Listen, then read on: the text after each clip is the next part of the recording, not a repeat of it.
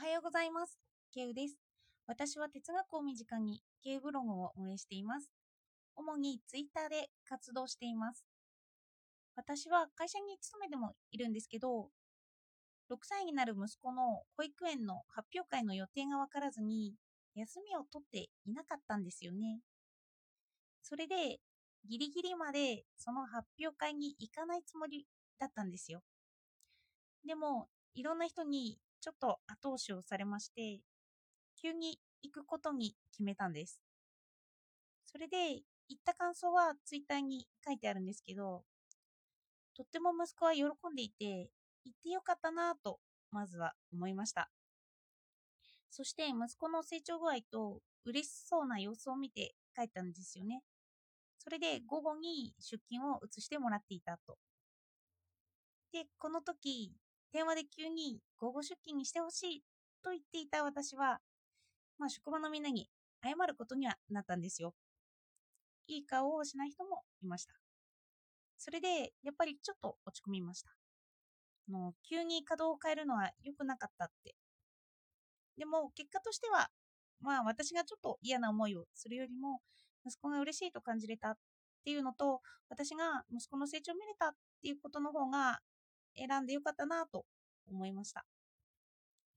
それで、このエピソードを通して、私は悩みについて考えてみました。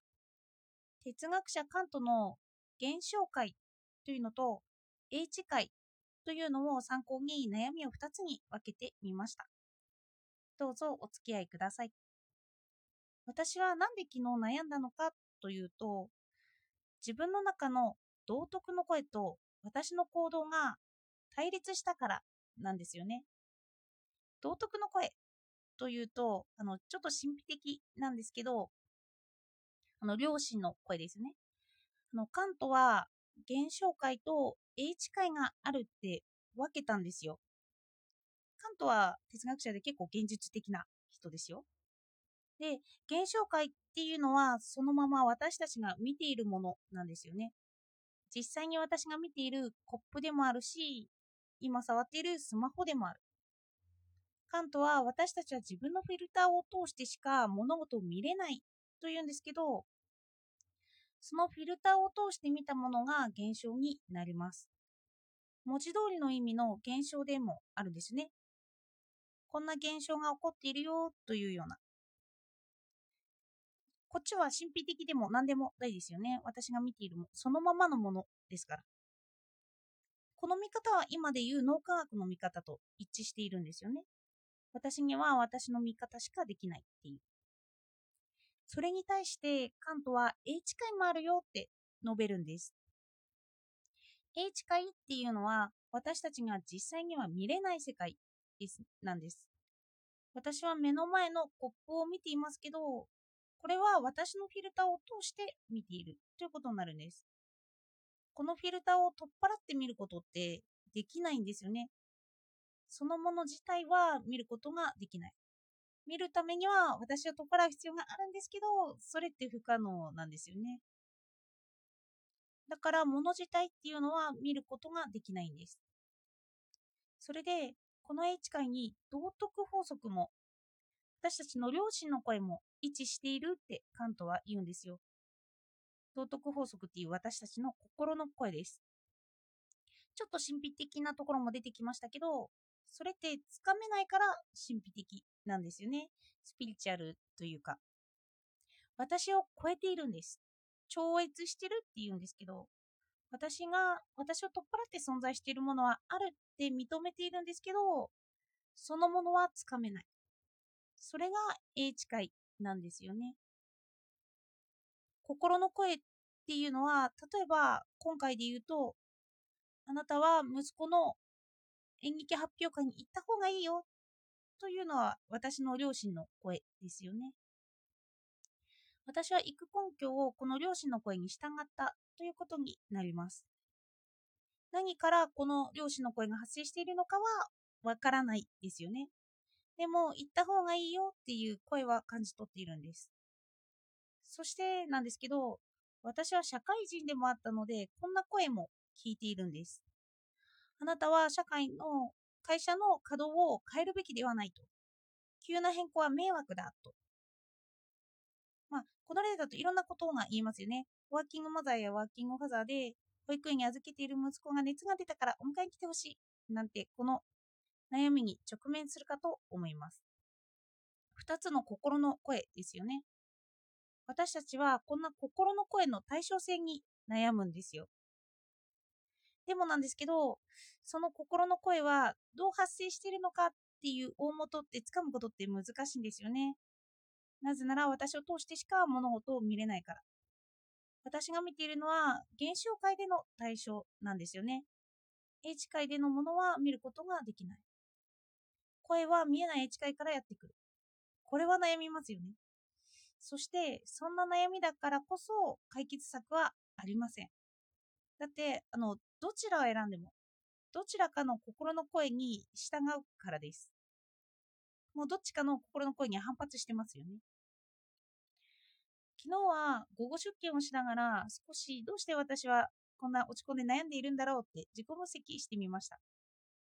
するとこんな対比が浮かび上がってきてこれって考えても解決しないできない悩みだったなと思うことができましたもしこの悩みが現象界の出来事だったら例えば息子のために料理を作るとで作るための材料がないとこんな現象界での悩みだったら材料を買ってくればいいんですよね。検証会の悩みは行動することで解決がされやすいんです。だから悩んで解決策を得れば悩みは解消されます。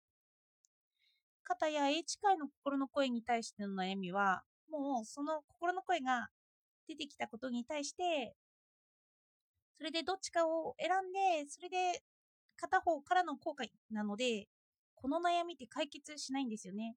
ただ受け入れるしかない。こんな時ずっと悩んでいても仕方がないかなと思ってしまったんです。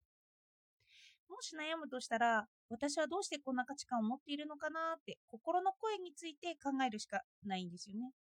悩み自体はその心の声に反対したから浮かんできただけなんです。それでよく考えすぎるなとか悩みすぎるなって言いますよね。私はそれってこのことなんじゃないかなって思いました。の、英知会のことですよね。私から超越していて、で、やってしまってしょうがないものに対しては悩んでも仕方がないと。おそらく私が鬱になって悩むとしたら、こっちの心の声についてなんですよね。これってずっと堂々巡りができます。対象が迷惑をかけた会社に移り、休みをそもそも取らなかった私に移り、理想的な母親を演じられていない母親像に迫り、そしてもう考えることの得意な人の方が、この悩みは大きくなりますよね。いろんな対象に飛んでしまうと。でも解決策はありません。自分を慰めるとしたら、堂々巡りの中にちょっとでも自己肯定感を見つけ出すしかないんですけど、でも、そんなことにも自己嫌悪するかもしれませんよね。ということは、悩みそうだなと思ったら、悩みを2つに分けるといいですよね。現象界で捉えられるものなのか、英知界の私から超越している世界で捉えられるものなのかって。それでもし、現象界なら行動あるのみかもしれませんよね。現象が見えているので対処しやすいです。それでもし英知界のことなら、ほどほどに捉えようと。考える人ほど自己肯定感が低くなるかもしれないので、ずっと落ち込んでもしまうかもしれないので、まあ、ほどほどに捉えておこうと。でも、現実がどうこうなるわけでもない。で、こんな時は運動したい、体に良いものを食べたりすると考えすぎずに済むかもしれません。考えようって私はずっと言ってますけど、英知会のことについては考えるというより悩みと名付けた方がいいかもしれませんよね。私は考えようと言ってるので、どうして対処法が考えないになるのか、そんなことを今回は悩みを2つに分けて考察してみました。まとめれば、悩みには2つあって、行動によって解消できるものとできないものがある。できないものに関してはそこまで悩んでも仕方がないのかなというまとめになります。では、今日もお聴きいただいてありがとうございました。